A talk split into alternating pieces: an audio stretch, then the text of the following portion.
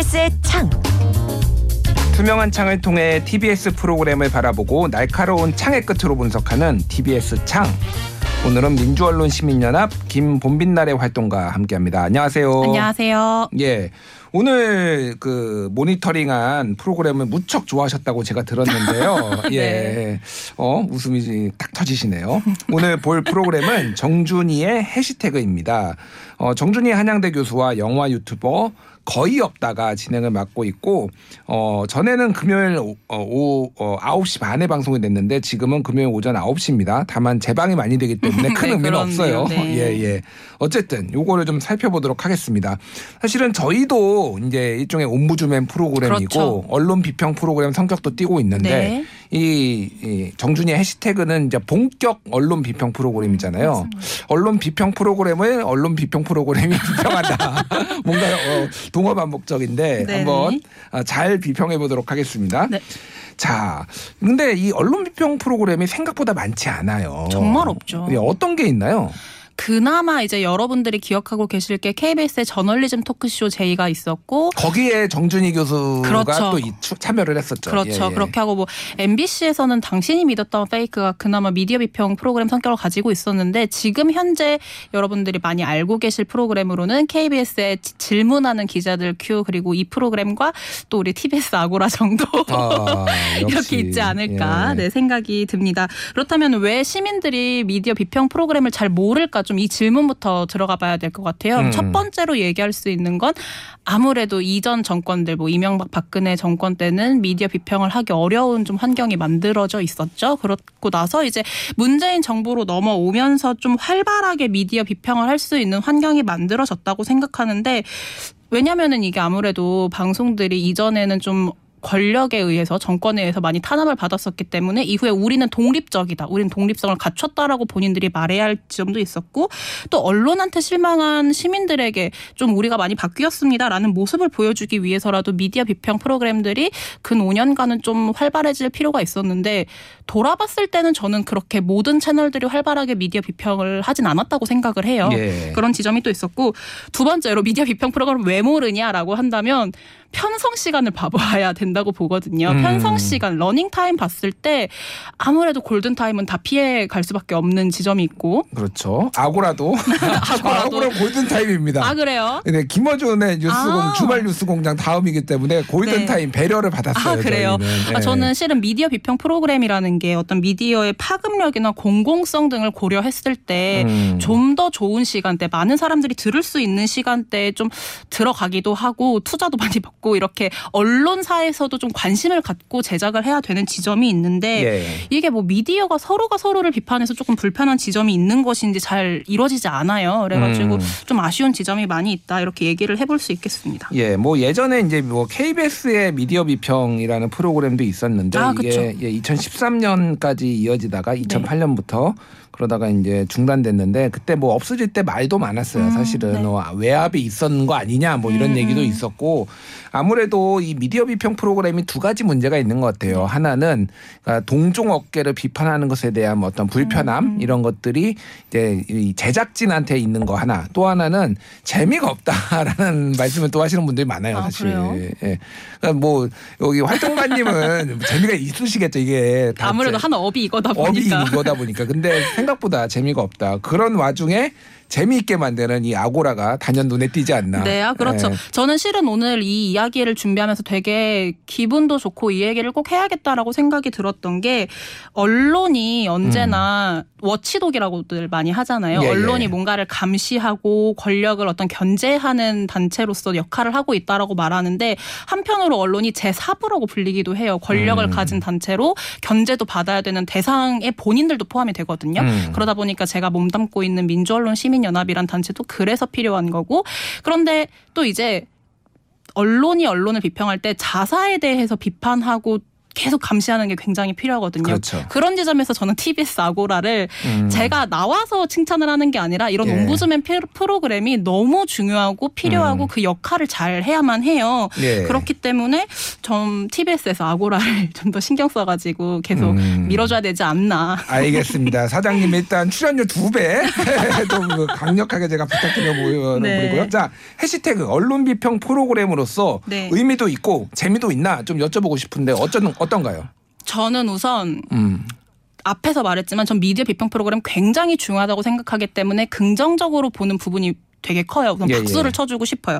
그 점 분명히 있고 저는 좀 줄을 잘 타고 있다라고 말하고 싶은데 이게 뭐냐면 좀 묵직한 주제를 가지고 정준이 진행자 정준희 씨가 어쨌거나 교수님이시잖아요. 네, 예. 그래서 저널리즘에 대한 이야기도 굉장히 시의적인 이야기들도 해주고 좀 깊게 딥하게 들어가는 부분들이 있어요. 그런 예. 거를 잘 가르쳐 주기도 하는데 한편으로는 영화 크리에이터이자 같이 진행을 보고 있는 거의 없다 씨 같은 경우에는 음. 좀 양념을 쳐주면서 웃길 수 있는 포인트들을 적재적소에 넣어주는 편이거든요. 그 저도 사실 해시태그에 이제 출연한 적이 있거든요. 아, 네. 예. 거의 없다님이 거의 존재감이 없다가 갑자기 쑥 들어오시더라고요. 아 그래요. 어, 재미 어, 음. 나는 이 팀에서 개그를 담당하지 약간 이런 아, 느낌. 어. 네. 거의 없다님이 그래서 거의 없는 게 아니라 저는 그래서 굉장히 크게 음. 느껴지더라고요. 그런 근데 부분이. 시청자분들이 같이 들으면 너무 좋긴 하거든요. 예를 음. 들면 정말 논의가 안 되는 뭐 블로그 저널리즘이라든지 아니면 독립 언론 어떻게 살아나갈 것인지 이런 거 너무 중요한 이야기인데 말씀처럼 재미가 없기 때문에 예. 어떻게 잘 풀어내느냐 이거는 뭐 정준희 해시태그 측에서 고민을 많이 하셔야 하는 부분이죠. 알겠습니다. 네. 그러면은 재미가 있는지 없는지 저희가 정준이의 해시태그 방송 내용 들어본 후에 이야기 나눠보도록 하겠습니다. 이 탈당 러시라는 표현을 쓰잖아요. 예. 탈당 러시는 기준이 뭘까? 탈당 없이. 예. 어떤 정도가 되면은 탈당 러시라고 말할 수 있을까? 약간 저는 병목 현상이 일어나기 시작하면 러시라고 봐도 된다고 봐요. 빠져나가기가 힘들어지는 상황. 네네네. 어. 길이 밀리기 시작하면 어. 러시다. 어우, 상당히 설득력 있네. 어, 지금 막 생각하고 있는데, 예, 제가 아, 역시 저는 학자형이 아니라 천재형인가 봐요. 어, 그 괜찮은 기준인 것 같아요. 근데 제가 네. 왜 이런 얘기를 하냐면 음. 천명대가 넘으면 러시고 천명대가 안 넘으면 수십 명대에 그치면은 러시가 아닌가. 음, 그 기준 잡기가 상당히 애매한 부분이잖아요. 그러, 그러네요. 그럼 그거 가지고 싸우겠죠. 이건 러시다 아니다. 아. 그리고 실제로 그런 일이 일어나겠죠. 음. 네. 그러면 뭘 기준으로 보느냐가 사실은 문제인데 네. 차라리 병목 현상으로 보든가. 음. 예. 제가 볼 때는 이 정도는 만약에 윤 후보가 된다면 또 네. 홍 후보가 됐다고 하더라도 탈당은 나타났을 가능성이 꽤 있어요. 그렇죠. 예. 예, 예. 어, 지지층에 따라서 굉장히 다르기 때문에 음. 특히나 아까처럼 특정 시기에 몰려 들어왔던 그런 당원들인 경우에는 어, 빠져나갈 가능성도 굉장히 있죠. 음. 어, 충성도가 그렇게 높지 않은 당원일 가능성들이 상당히 있기 때문에 네. 그렇게 팔로우를 하는 사실 과정들은 취재 과정에서 저희는 되게 흔하거든요. 흔하죠, 예. 근데 시민들이 보시기에는 그게 연출된 게 아니냐 이런 질문을 저희가 되게 많이 받았었어요. 그래서 기자들하고 시민들 사이에 좀 취재 과정에 대한 좀 이해도가 좀 다르구나. 취재가 곱다 뭐 그런 말씀 하시는데 저는 지금 사실 취재를 하러 거기 들어와 그렇죠. 있는 거잖아요. 순전한 자원봉사는 아니었고 그 말을 들을 때마다 칭찬으로는 들었지만 또 칭찬으로 온전히 받아들일 수 없는 상황이 된 거죠. 당시만 하더라도 요양병원 취재가 방송사에서는 그렇게 잠입한 경우가 없었어요. 그래서 나름대로 좀 의미가 있는.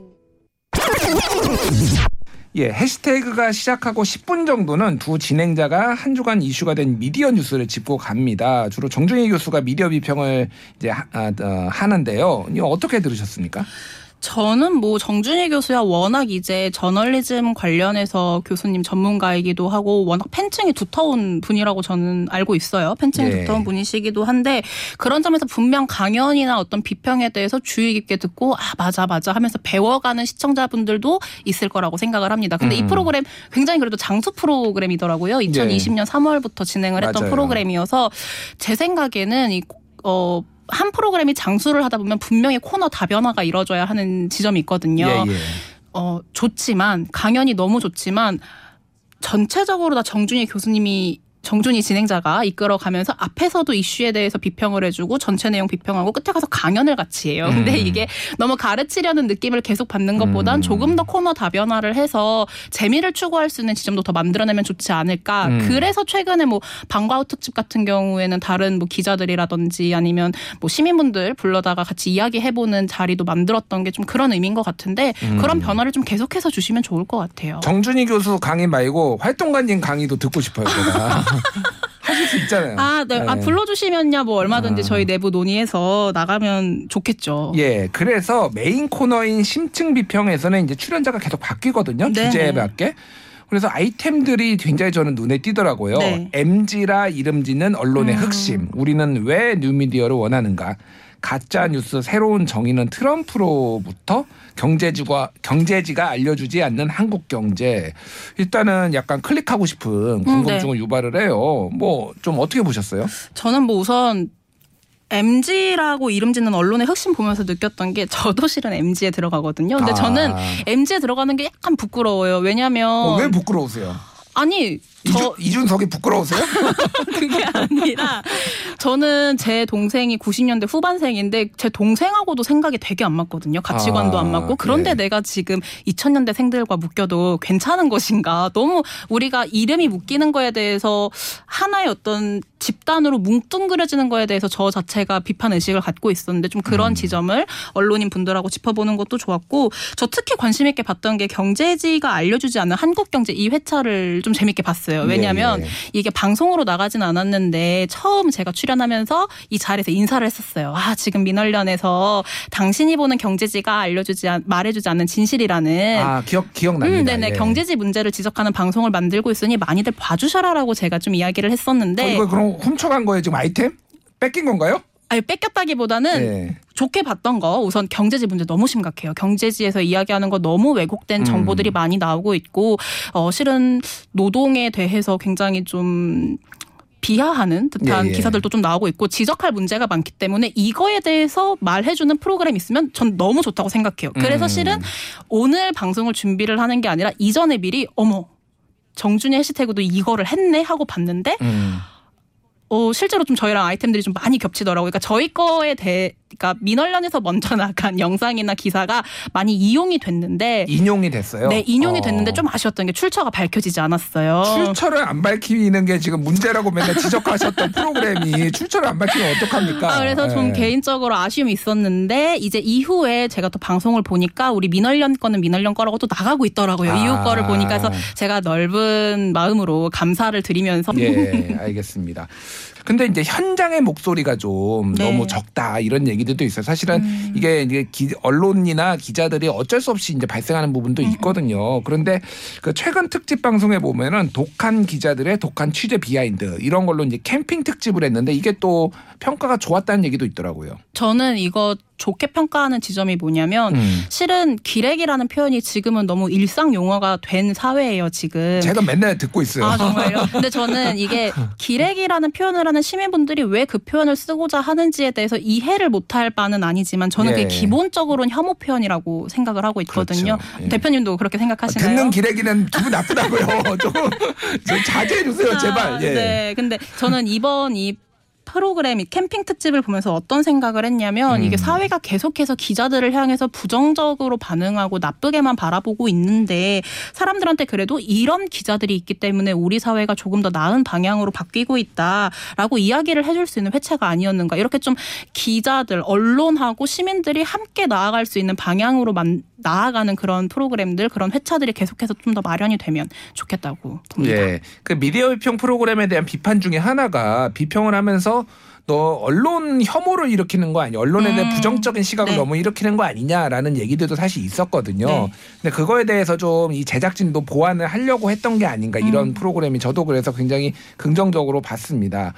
예, 마지막으로 정준이의 해시태그에 바라는 점이 있다라면은 어떤 게 있을까요? 이거는 미디어 비평 프로그램의 숙명일 수밖에 없어요. 뭐냐면 음. 바로 자사 비판을 해야 한다라는 점인데요. 예. 이게 어 자사 비판이라는 게 솔직히 어려울 수 있죠. 만드는 음. 제작진이 어쨌거나 이 회사 사람이고 하면 어려운 그렇죠. 점이 없지 않게 없, 없 적지 않겠지만 그 어려운 거 지금 이 아고라가 하고 아, 있습니다. 그러니까요. 우리가 해야죠. 네. 근데 미디어 아. 비평 프로그램이 자사를 비판함으로써 어떤 객관성이라는 지표도 가질 수 있고 음. 무엇보다 지속적으로 미디어 비평을 할 수 있는 기반이 만들어질 수 있다고 생각해요. 자사를 예, 예. 비판하는 것 자체가.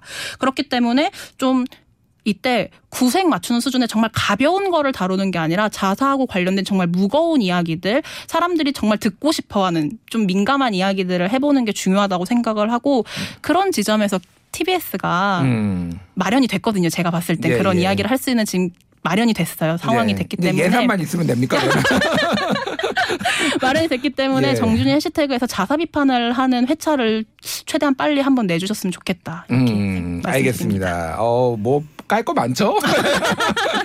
예. 네. 그런 차원에서 우리 김봄빛날의 활동가님도 해시태그에서 좀 섭외를 해서 잘 활용을 하시길 아, 바랍니다. 예. 오늘 TBS 창에서는 정준이의 해시태그 살펴봤고요. 지금까지 미달년 김봄빛날의 활동가였습니다. 감사합니다. 감사합니다.